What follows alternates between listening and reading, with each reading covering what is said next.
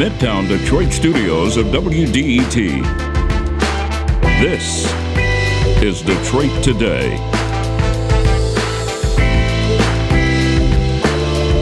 Another stark reminder of climate change and overwhelmed infrastructure has turned our lives upside down again over the weekend in southeast Michigan. We're going to talk today about what needs to change as we adapt to the inevitable growth of these violent storms and why we seem so slow to learn important lessons. Then we're going to talk about infrastructure in a national sense as a deal comes together for a massive federal investment in brick and mortar.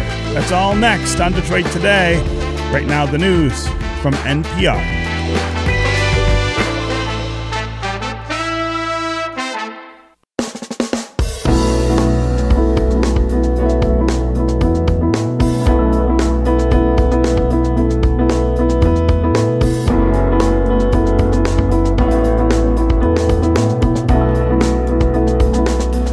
Good and welcome to Detroit Today on 1019 WDET. I'm Stephen Henderson, and as always, I'm really glad you've joined us. Before we start the show today, I just want to extend uh, condolences and good wishes to everybody here in Southeast Michigan who is still trying to bail out from the storms that happened over the weekend. I was actually out of town when it happened, and I remember seeing all of these blips on social media about how hard it was raining and how suddenly it was raining, and then pictures streaming in all the time, constantly since then, of destroyed basements and backyards that look like lakes. Uh, there's a lot of devastation out there, and uh, I, I, absolutely want to extend my best wishes to everybody that uh, that you haven't lost too much, and that uh, you are able to put your world back together uh, sometime sometime soon, and get all of this out of the way, and and your life kind of back in order uh, in in your home. I know how important all of that is that is, of course, where we want to start the conversation today. There just was nowhere for the rain and the water to go Friday night. Six and a half inches of rainfall overwhelmed Metro Detroit's stormwater systems and caused widespread flooding on our freeways and the other roadways. Basements flooded, cars were left stranded underwater tens of thousands of DTE energy customers, of course, also lost power, something that also tends to happen when we experience these kind of storms. AT&T customers also lost service for much of the day on Saturday, something that if you think about it is pretty dangerous given the reliance that we have on cell phones. Most people don't have landlines anymore and if you don't have a phone at all, I think there's a danger of isolation uh, that that that creeps into the picture. Uh, one of the worst parts of this weekend was, of course, how familiar all this was. It's only been seven years since the really crazy floods of 2014, and we've also had several other storms in the intervening years that caused minor flooding that uh, we hadn't seen before. As someone who grew up in this community in the 1970s and 80s and has lived here much of my life, I think there's there's no question that what we're experiencing is really different than what we used to. That we live in a place where the climate has changed. Uh, these are the kinds of events that we'd only expect to see maybe once in a lifetime, and now we experience them every few years. And the frustrating thing is that public officials are just not doing what needs to be done to build infrastructure that's resilient enough to handle this new reality. Not to mention the fact that we continue to fail to address climate change itself head on. So, we want to hear from you today how you've been affected by all of these storms and floods, what's going on in your home, what's going on in your neighborhood.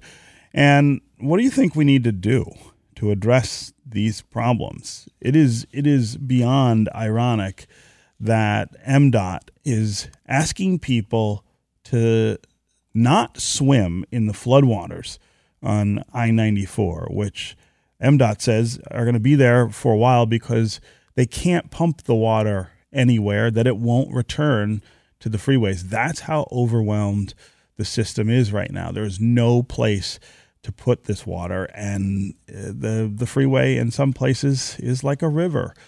And of course, I mean, people with poor judgment are getting in the water and swimming around, which is dangerous in and of itself. But but just imagine how silly that would sound or would have sounded 10 or 20 years ago. The idea that you had to tell people not to swim in the freeways. So call and tell us what do you think we need to do to not have have this situation, not be in this place in our community. As always, the number here on the phones is 313 577 1019. That's 313 577 1019. And you can use the hashtag Detroit Today, of course, on Twitter.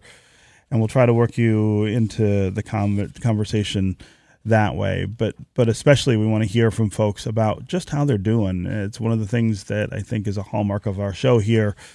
When things happen, when we face challenges or, or crises, we talk about how we're how we're doing. And I think it's a it's a way of connecting with each other. It's a way of supporting each other.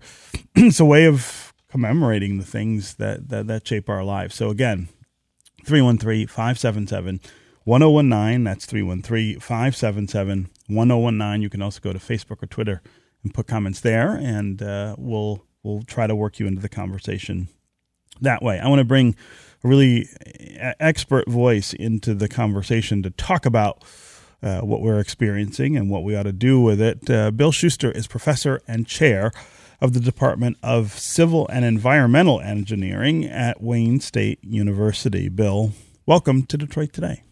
Morning, Steve. How you doing? Good. Um, I hope that uh, your life is dry uh, right now. I know uh, we're drying out here on, in Grosse Pointe Park and Jefferson Chalmers area where I live. Yeah, and uh, it's it's been a pretty crazy weekend. Well, and that side yeah. of town seems to have gotten absolutely walloped. I guess because a pumping station failed uh, on on the east side, and that that made it even harder to get the water uh, away exactly. from people. Yeah. You know, water moves.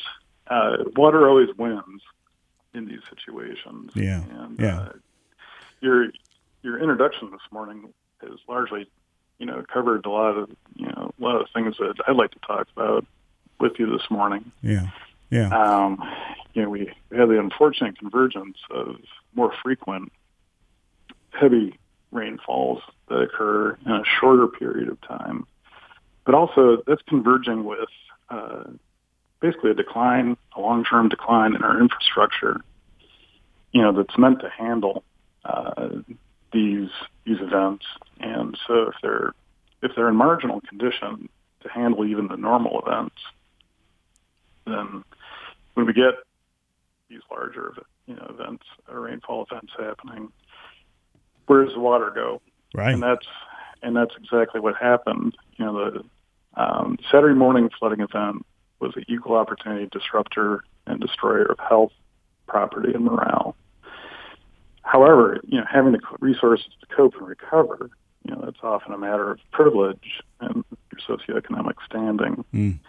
Um, the the infrastructure that surrounds us, though, you know, the whole ma- you know the whole practice of civil environmental engineering is around building maintaining the infrastructure that provides services, you know, critical services to to us human critters.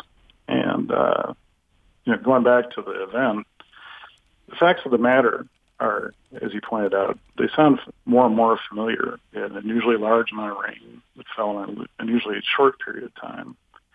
So this overwhelmed the design capacities of the critical infrastructure mm-hmm. that we that we rely on. In the case of the MDOT uh, freeway sump pumps, you know, there's people power. You know, do we have enough people to go around? Do we have, you know, we actually lost electrical power and communications with a lot of the uh, systems, you know, the um, the sump pumps. And so with debris, debris clogging inlets that are meant to drain our freeways, our streets, um, you know, our houses, uh, water concentrates, and it doesn't have anywhere to go, if it's sitting on, you know, like a turf landscape, it's going to infiltrate and percolate downward. where it can flow into basements and enter the sewer system, causing backups. But when the water can't spread out, it just gets deeper, right? Mm-hmm. You know, it starts uh, going into the that third dimension. And so again, you know, in this civil environmental experience, consider the broader scope of infrastructure that renders services to us. This includes transportation, water, air, and soil resources, waste management, um, the ability of our structures to withstand you know different stress, stresses, and then the construction disciplines. When you look at what a catastrophic flood does to each of these infrastructures, flooded freeways, flooded basements, uncontrolled sewer discharges, the incredibly, the huge pulse of solid waste and hazardous waste volume that has to somehow go into our waste management stream, the degrading impact on our foundations and structures and our buildings and houses. You know, the flood basically severs or disrupts all these services. And so when we talk about resilience, you know, this is this is the starting point. But we really know what needs to be done. It, you know, the, we could start getting into some conversation about equity here. Yeah, sure. Um, but so I, I, should stop and well, you know, well, before we get to that, and, and I think that's a super important dimension of this, right? Uh, who is who is uh, first in line, really, to to experience the, the, the upgrades and the improved maintenance that, that we need to to make sure that these things don't happen. But but before we get there, I, I, I just want to talk about the, the, the global picture a little bit. Uh, I remember maybe 10, 12 years ago writing about uh, infrastructure quite a bit here in Southeast Michigan and writing about mm-hmm. the mounting price tag for backlogged upgrades and maintenance. Uh, and the last I knew, the number at DWSD, um, which is now which is now GLWA, of course, responsible. Uh, it's a shared, right? Yeah, uh, I mean, it's so not just one one entity anymore, but but the the number was 1.8 billion dollars, and that was that's more than a decade ago that I remember that number being and the, tally just get the costs right. Larger so and larger. where are we? Where are we now? I mean, if if we wanted to start in earnest to to remake the infrastructure around here in a way that would be uh, better suited to deal with these kinds of storms, what, what, what kind of numbers would we be looking at? Well, you know, clearly we're well into the billions at that point. I I should I think it would be of interest to the uh, to our listeners here. The American Society of Civil Engineers they actually developed a scorecard or actually a grade card mm-hmm. for uh, American infrastructure, and uh, as a country, as a nation, we routinely in the area of stormwater and wastewater, we're around we're around a D, you know, and basically failing. Um, the the extent to which our infrastructure has degraded and you know it's a it's a commentary not only on um, the degradation and the increased stresses on our infrastructure, and especially in the case of stormwater and wastewater, but it's the it's that accumulation. You know, that the burden just keeps getting larger and larger mm-hmm. over time because it's uh, it really is a matter of I think social and political will to make the resources available um, but once those uh, resources are available, we really need you know, federal, state, local, you know, county, city, and then um, you know basically our, our, private or NGO organizations mm-hmm. to to coordinate and to to set data uh, objectives. You know, basically doing a groundwater study, how the river interacts with our, our groundwater in Jefferson Chalmers, where the water goes in that area. Starting from the basics, um, and, and for any any type of engineering design, we need the appropriate data to do this. It's not impossible. This is not rocket science. Hmm. And uh, so I could hold at that at that point. But, I mean, that's a really good that's a really good overview of what what we face and and the the will to do it is the thing that is always missing. I mean, a lot of people talk about not wanting to pay more for water, for instance, as a way of providing GLWA with enough money to do this kind of you know forward thinking infrastructure repair and and and upgrade. And, because of that then you know public officials don't pick it up and and decide that uh, that it needs to be done. But but I also want to uh, I do want to get to the, the, the part of your research that is about diversity and equity in services uh, from a civil environmental infrastructure perspective. We do pretty poorly with that around here as as well. And of course, uh, you know, a lot of the hardest hit areas over the weekend were in Detroit, in, in in poor communities. There's a reason that those places are more vulnerable than others. Well, there's a our, our Healthy Urban Waters team, uh, led by Dr. Carol Miller uh, within my department, They've characterized the multifold negative human health impacts of flooding on residents throughout southeastern Michigan and particularly in Detroit. It's clear what impacts this is having. And so this this directs us then to basically provide a compelling set of reasons that there's no doubt we need to do something about the infrastructure at this point. Mm-hmm. And and we, we understand, I think, from an engineering standpoint, very clearly uh, uh, what can be done, what needs to be done, and having those resources. But it's also a matter of data equity. This is something that I've been thinking a lot about lately. Uh, I worked for the Environmental Protection Agency as a uh, research hydrologist for 17 years. And, you know, the way that we understand how water moves through American communities and I worked for a national lab at the time. My focus now is, you know, Wayne State, an urban serving university in a majority black city. Mm-hmm. And what, you know, do we really understand the fundamentals of, again, how water moves through our communities so that we can then design in the sustainability and the resilience? You know, if we're going to shoot for the moon, in Jefferson Chalmers, it's rectifying the seawall on the east side of uh, Fox Run, Fox Creek. Um, it's it's developing understanding where the water goes within the Jefferson Chalmers landscape and how that's tied to the dynamics of the river, and creating a conveyance to move that water out of the system. The problem is, as in any kind of flooding situation, we've got too much water in in the space in the landscape, either above or below. And unless we're actually removing that water, you know what I'm saying, mm-hmm. getting that water out of the system, it's very difficult for our standard drainage infrastructure. We can't depend on our wastewater infrastructure, which are largely con- combined sewer systems, to accept, you know, all the not only the wastewater that we produce, the septic flow, but also on top of that, the stormwater flow. Mm-hmm.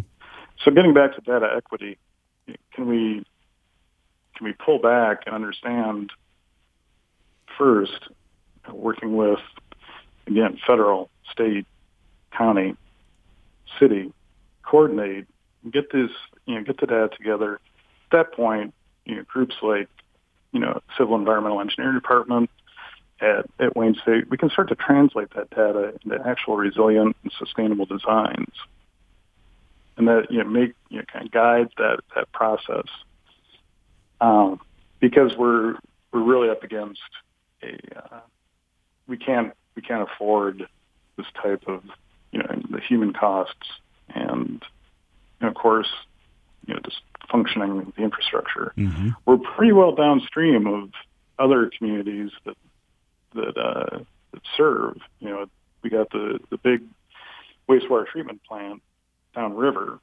You know, all paths, all wastewater paths lead to that plant. Yes, and unfortunately, w- within the, interve- the intervening infrastructure, you know, between our sister communities, um, the infrastructure is in really tough shape. you know, we have what we call rainfall-derived inflow and infiltration.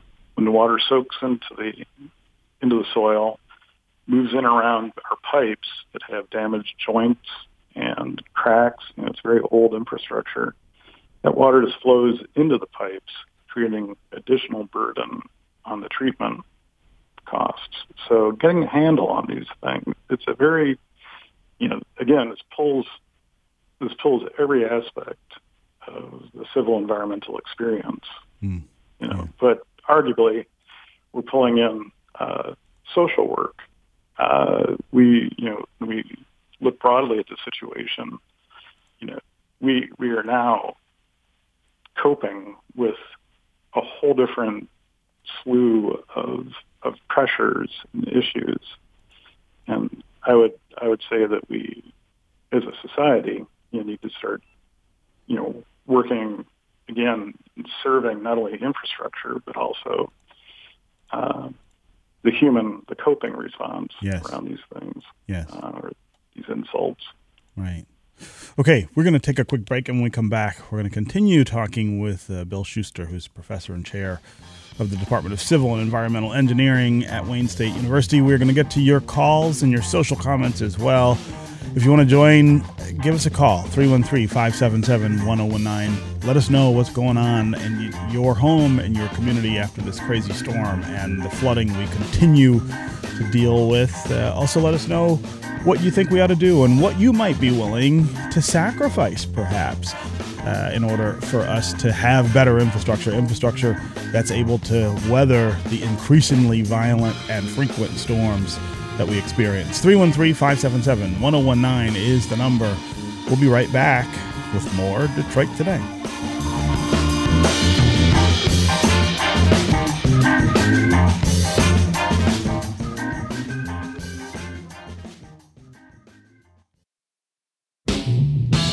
News, music, culture, and community. Every day on 1019 WDET, Detroit's NPR station.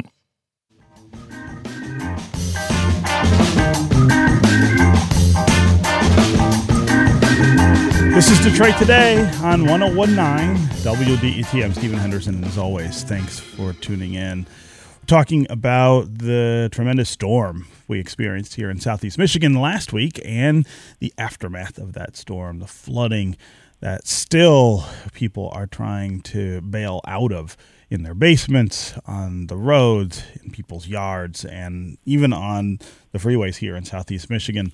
Uh, my guest is Bill Shuster. He's the professor and chair of the Department of Civil and Environmental Engineering at Wayne State University, and we want to hear from you about what is going on in your yard, in your basement, uh, in your community, and what you think we ought to be doing to make sure that uh, these these storms uh, don't have such a devastating effect on people's lives. 313 577 1019 is always the number here on the phones. That's 313 577 1019. You can also go to Facebook and Twitter. Put comments there, and uh, we'll try to work into the conversation. Okay, we got a lot of response to get to here, so so bear with us. Uh, Melissa and Eastpointe, you're up first. Melissa, what's on your mind? Thank you for having me. Mm-hmm. Um, as a former disaster responder for the last uh, decade, I just wanted to reiterate the importance of not swimming in or being in floodwater. Um, it's not just that it's it's um, uh, something that they say you shouldn't do. The motor oil and chemicals from the from the road seeps up to the top and becomes a top layer of slick. Hmm. You also have hepatitis A that can be in that water. Hmm. Um, I think it's also important to talk about some safety measures, such as um, if you notice that there are bubbles in the water in your basement um, that you need to evacuate your home and call your consumer energy or DTE provider. Because that could be gas, right? Yeah, exactly, because that could be gas. Um, and then also the environmental impact of even once the water has gone, the um, those type of contaminants can still be in the soil uh, for months afterwards. So it's really important um, if that you're in a flood area um, to to be aware of those environmental contaminants. Mm. Well, uh, you know, Melissa, I, I really appreciate you calling and, and sharing that information with our with our listeners, and and uh, of course, also want to thank you for. Uh, your service uh, as a former disaster responder. I mean, the, you know, the, the the need for that kind of info right now is so high, and uh, I, am really grateful that you were able to to call in and share that with uh, with our listeners. I, I, want to read a social media comment and have you respond to it. Uh, Bill Shuster. Um, uh, Tobias on Twitter says he says we've lived in Grosse Pointe Farms for 15 years and have had three floods in 10 years. Grosse Pointe has two problems. One, our house is in the Inland District, which is a combined sewer and storm system.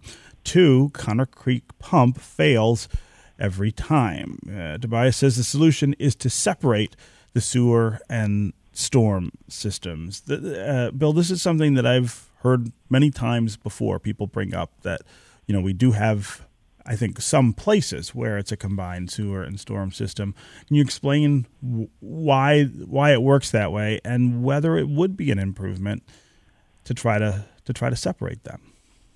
Sure, separating uh, our our our septic and storm uh, water conveyances is definitely the brute force method of getting uh, getting the volumes under control. Using a combined system, of course, um, not only do the volumes accumulate uh, very quickly, but we they also lead to uh, combined sewer overflows. Mm-hmm. Basically, the way that our systems were were built, you know, many many years ago, it was to relieve. You know, we start, you know, filling up the pipes with combined septic and uh, stormwater. Uh, that flows basically directly into our surface waters.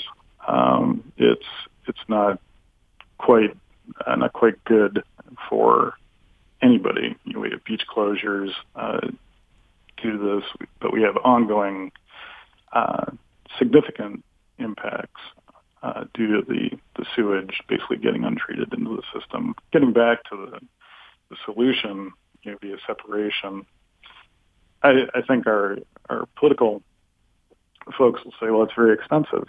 And it is, and it's very disruptive. You're basically tearing up streets mm-hmm. and uh, laying in new new pipes and separating out uh, these septic and storm flows. Uh, it can be part of the solution, and it's certainly uh, moving in that direction. But when you look at the the amount in like just the the linear uh, feet or distance or you know the miles mm-hmm. of of, of uh, wastewater conveyances that we have, they're buried actually very deep because we have to keep some sort of grade, you know, keep keep them the water moving over very long uh, distances. Um, pulling that apart, uh, you know, building on top of it if necessary. Um, it's again, this becomes a public works project, and of course, you know, Grosse Pointe, uh, Lower East Side in general struggle with this. Uh, on Nextdoor, you know, next Nextdoor social media, uh, the East Side just lit up um, over the weekend. You know, hundreds of people, you know, reporting what's going on here. Mm-hmm. Demands a comprehensive solution, correct? So we we do need to be looking into this as part of the solution. But I do want to again get back to you know how do we do this as a society? Mm-hmm.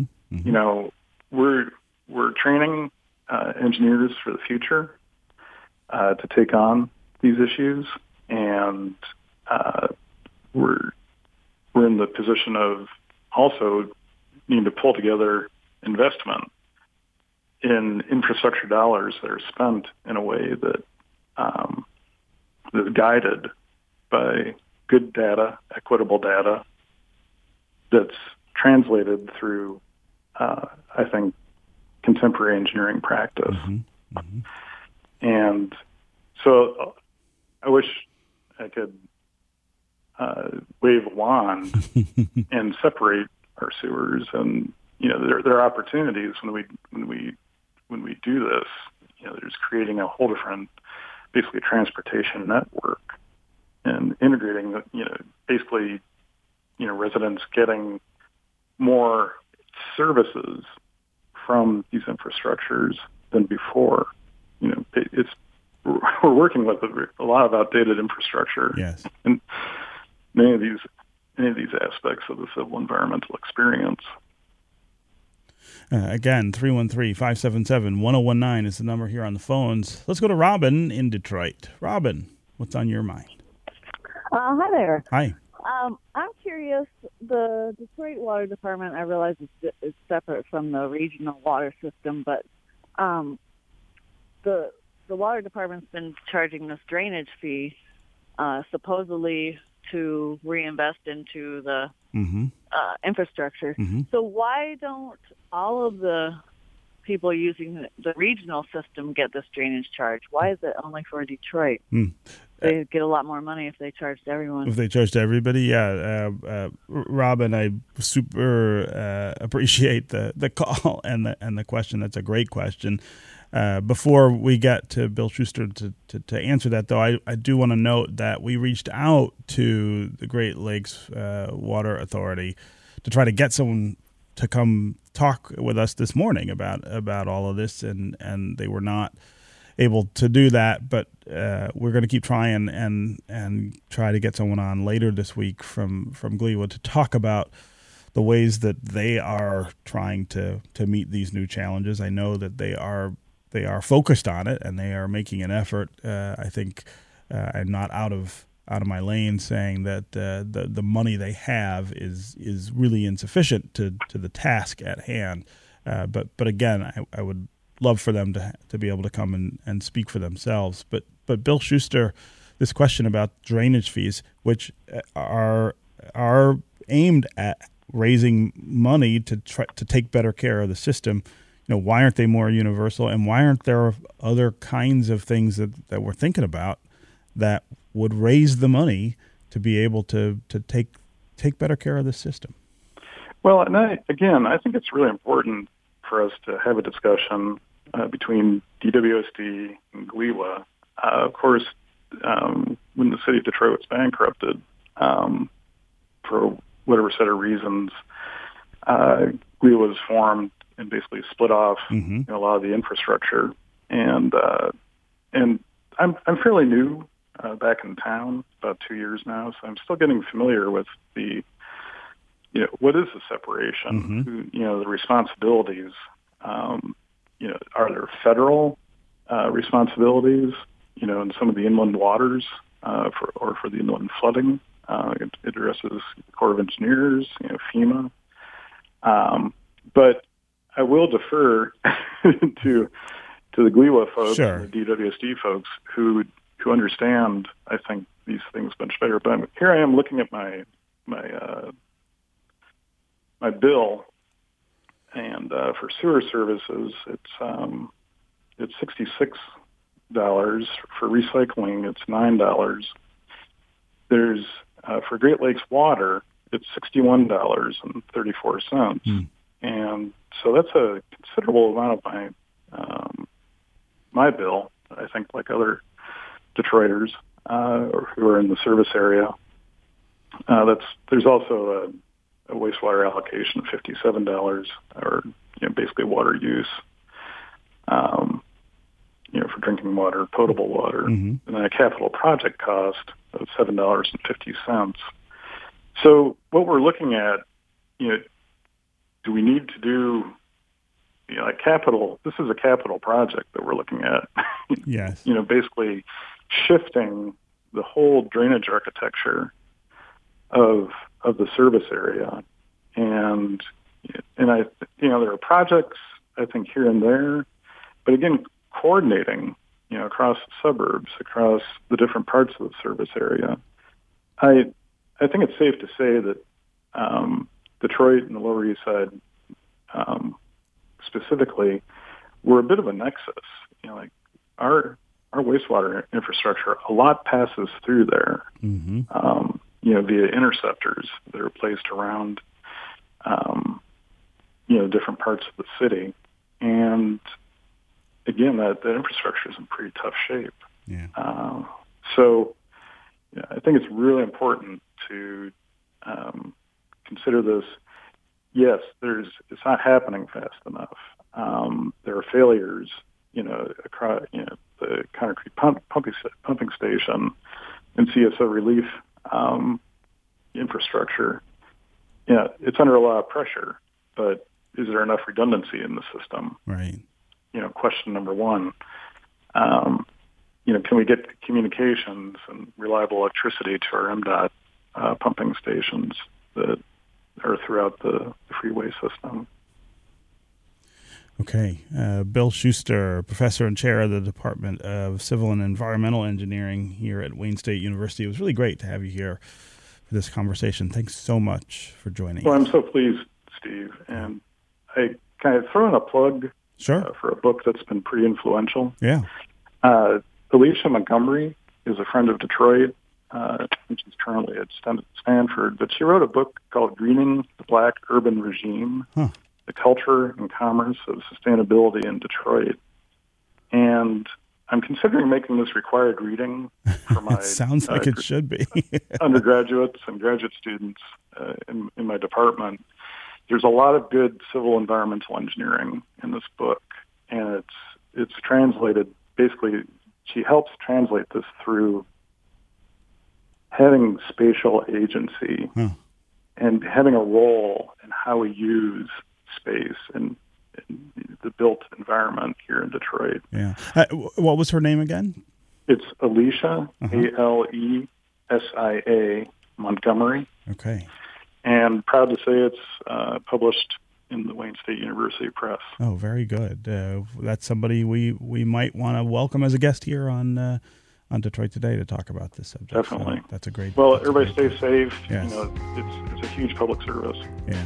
Yeah. Good. Okay. Uh, we're going to take a quick break, and when we come back, we're going to continue talking about infrastructure, but now we're going to talk about it in a national context. Libby Casey, on air reporter and anchor who covers politics and accountability for the Washington Post, is going to join us to talk about the infrastructure bill that is still coming together in Washington and whether it might address some of these things that we are struggling with here in Southeast Michigan. Stay with us for more Detroit Today.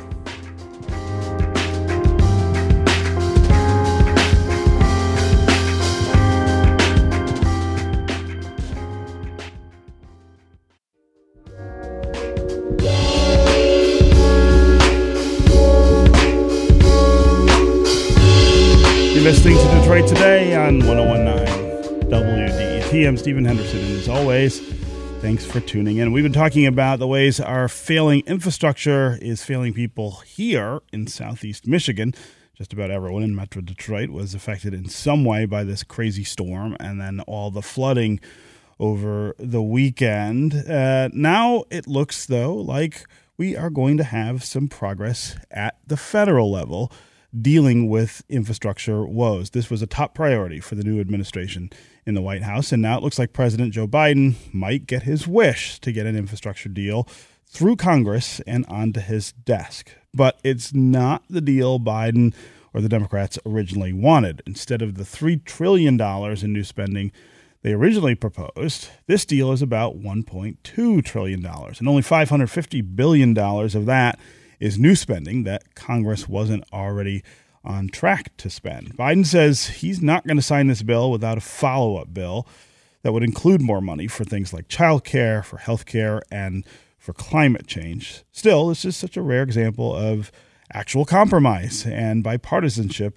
in Washington, and maybe it's a sign of future cooperation on some other issues. Here to talk about the significance of this deal, as well as other big national news, is Washington Post on air reporter and anchor. Libby Casey. Libby, welcome back to Detroit Good today. morning. Yes. Good morning. Thanks so much. It's great to have you here. So, how significant is this deal, especially considering how small it is compared to where the president started? You know, I'm so glad you started with the numbers, Stephen, because it actually is a significant and big package, but it's less than what President Biden had wanted. And of that, more than $1 trillion, as you point out, only about half of that is new spending. And there are some disappointments here because the numbers aren't as big as the president wanted. But there are numbers, and we can't overlook the significance of getting a bipartisan deal in this you know climate right now this has republicans and democrats on board and unless democrats like joe manchin are willing to get rid of the filibuster which they're not at this point Democrats need Republicans. They need Republicans to pass this. So it actually was a huge breakthrough last week, exactly what Joe Biden pledged he would do when he stood, you know, at the White House in front of this group of Democrats and Republicans and said, "We have a deal." Um, it got complicated fast, though. It got complicated fast, and and one senator said, you know, usually you get 24 hours for a honeymoon, but we had like a couple of hours um, in in Congress because Joe Biden, when he talked about this publicly, he said, I'm only going to sign this if I also get that other spending bill that has other priorities. Now, he did walk that back a bit over the weekend because Republicans, you know, really, really got upset about that and said it's, you know, that you, you've kind of broken your promise to us. So Biden is now saying, look, we can do these on two separate tracks, which the White House has said all along. We can work on the infrastructure bill, and we can also be working on this other budget bill that would only need Democrats to vote for it because budget bills, they can do this process called reconciliation where they only need the Democrats to vote for it. We can do the other budget bill that can include things like child care, elder care, climate change, you know, health care. Um, so for now, this infrastructure bill is still alive. Mm-hmm. So how would Congress pay for this? And mm. and is there is there the opportunity, I guess, to come back a little later and add to the bill, which is yeah. what the which is what the president wanted it in the first place. Where where where is the money for all this going to come from? So the pay fors are uh, a, a, big important point. Now, the president has said he will not raise the gas tax or uh, user fees for electric vehicles, something I know that's important where, where you are an important point of discussion. Um, and so there are no new taxes related to this. Instead, what they're going to do uh, is they're going to pull together increases in IRS enforcement. Uh, so just getting some of those big, uh, you know, people who break the law with taxes, getting them to pay up. Also selling off some of the petroleum reserves, the strategic petroleum reserves, and then some of that uh, COVID relief money that hasn't been used that states aren't using that can be reallocated. They'll also be working on municipal bonds and things like that. Um, the White House does want to roll back those Republican tax cuts, those Trump tax cuts, specifically in a couple of areas. One uh, the very wealthiest and also corporations, but that was a no go for Republicans. So that's not part of this. Uh, at this point. So they, they do have a pay for attached to it. Um, now, that other bill that, you know, the Biden administration has said infrastructure isn't just roads and bridges, right. sewer systems. It's also people. it's also educating our communities and keeping them healthy and safe and well. Now, that part is what's going to have to go into that big budget bill. That's going to be separate from this by and large. Um, and the pay for there gets tricky. They only need Democrats to agree to the pay for on that one. Um, but but that's where you may see more of an attempt to try to roll back those Trump tax cuts. Hmm. And Stephen, I was trying to kind of look through this bill again, even as I was hearing your last conversation, because a big question is like, what does infrastructure mean? You know, where you live. Mm-hmm, mm-hmm. Well, and that is the question of of the day here. Of course, is yeah. whether a bill like this would help us with mm-hmm. this. I mean, we are having you know an increasingly hard time managing the the storms that are more frequent and more violent uh, here in Southeast Michigan, and and there isn't money. There isn't money to do the things that we need to do with the the wastewater and the stormwater system. If this bill gets signed, is it enough? Is it enough of a step, I guess, in that in the direction of fixing things at the local level that we would notice a mm-hmm. difference? Yeah, you know, the Biden administration had wanted to get money in there for updating the drinking water systems, mm-hmm. also wastewater and storm systems. Mm-hmm. As you point out, it, it's on the cutting room floor. It didn't make it in. Um, another thing that the administration wants to do is make sure to replace the nation's lead pipes. Um, now, there is some money for that. There's about, I think, about $20 million, but that's only about a fifth, even less than that of what they had wanted. But it is something. Um, and, and there are things in this bill that that Democrats and Republicans all say has to happen to make this country sort of functional and prosperous. And that's you know roads, bridges, uh, passenger and freight rail gets money, public transit gets money. Um, and, and these are still significant line items. Another thing that comes in there is updating power lines and also broadband. Um, there is money in there for, for, for water issues, about $55 billion for water uh, it, it, this is a negotiation. And so what you'll hear from the White House is no one gets everything they want, and that's the nature of a negotiation. But Mm-hmm. we're getting, we're we're we're we're, ma- we're making that down payment. We're getting things rolling.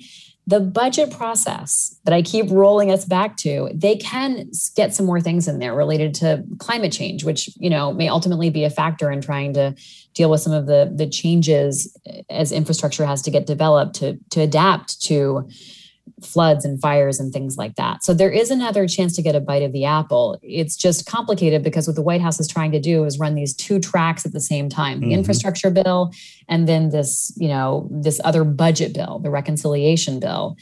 And what happened over the weekend that was so problematic and, and late last week was that Republicans started to say, we're not going to do any of this if you're saying you'll only do them both together. So that's what the president sort of walked back on a little bit, but you know, they, they still have to keep going in tandem because, for example, Speaker Pelosi said last week they're going to wait to make sure the Senate can pass both those big bills before the House acts. Hmm. So this is going to be a long process of like things inching along. You'll hear that it's you'll hear that it's doomed, and then you'll hear that it's saved, and you'll hear, you'll hear that it's doomed again. So it's not going to happen right away. And Congress goes home a lot in the summer, right? And Yes. you know they go home a lot They're gone for And- most of it, right? gone for so much of it. So they need to be back here in Washington negotiating this. When they go home, though, they're supposed to be working, and so they should be talking to their constituents, hearing what the priorities are. I mean, that that's supposed to be a work period. They call it a work period, even though we think of it as a recess. Um, so you know, there has to the work has to keep continuing, but expect this to last throughout the summer and go into the fall.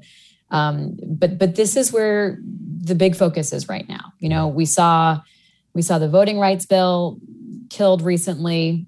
There are other ways that they may try to attack that. There are other priorities Democrats have. But right now, this is where the Biden administration has to put their efforts to try to get something passed. Yeah.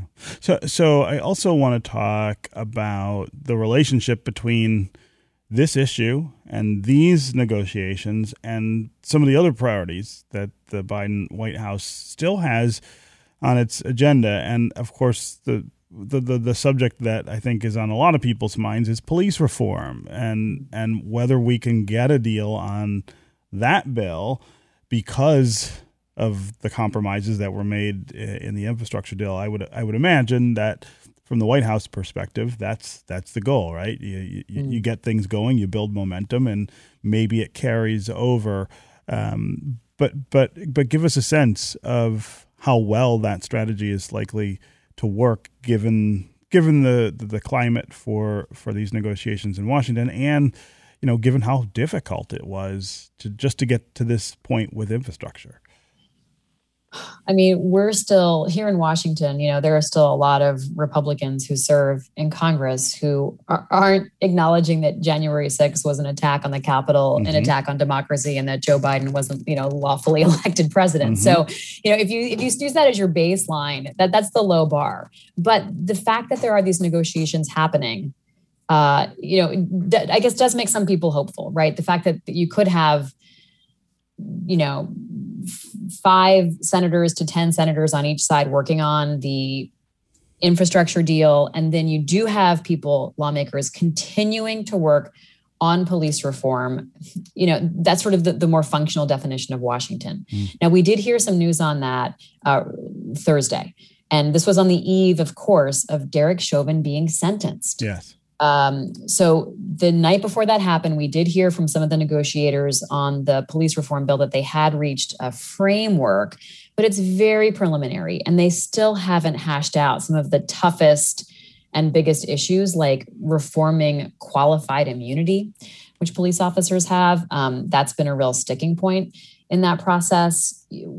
I covered the Chauvin sentencing on Friday, and you heard over and over again from people, you know, so closely touched by the murder of George Floyd that they want to see Congress act and they want to see Mm. them move forward. So you did have that as a moment to, you know, remind the nation that that legislation is still outstanding. Mm. Um, they they can be doing both these things at once. It's just that you know the White House has to sort of figure out where its focus is going to be. Now, that doesn't stop though the Senate from acting. That doesn't stop other legislators from working.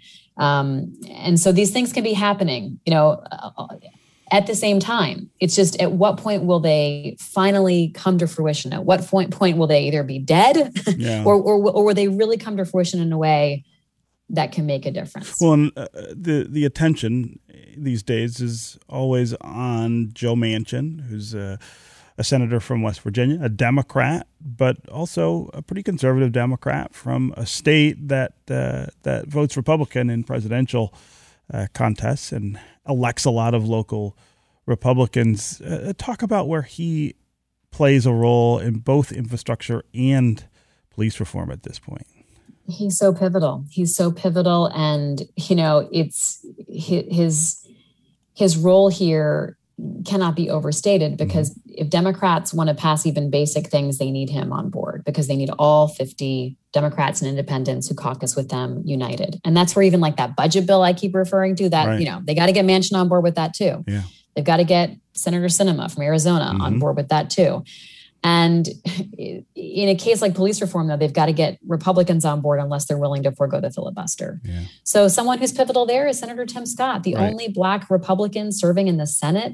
He's one of the negotiators. So, he's one to watch on police reform. But people like Manchin just have a lot of sway right now. And it's frustrating and bedeviling to, to a lot of Democrats who feel like, you know, this guy is, is, is, He's in is control. plotting a lot. He is in control. But, you know he is having conversations he says that he's open to various you know various priorities of democrats it's just that even in that party you got bernie sanders there you got joe manchin there you got to get them on the same team yeah yeah okay Libby Casey of the Washington Post. It is always really great to talk with you. Thanks so much for joining us here on Detroit. Thank Today. you. Yeah.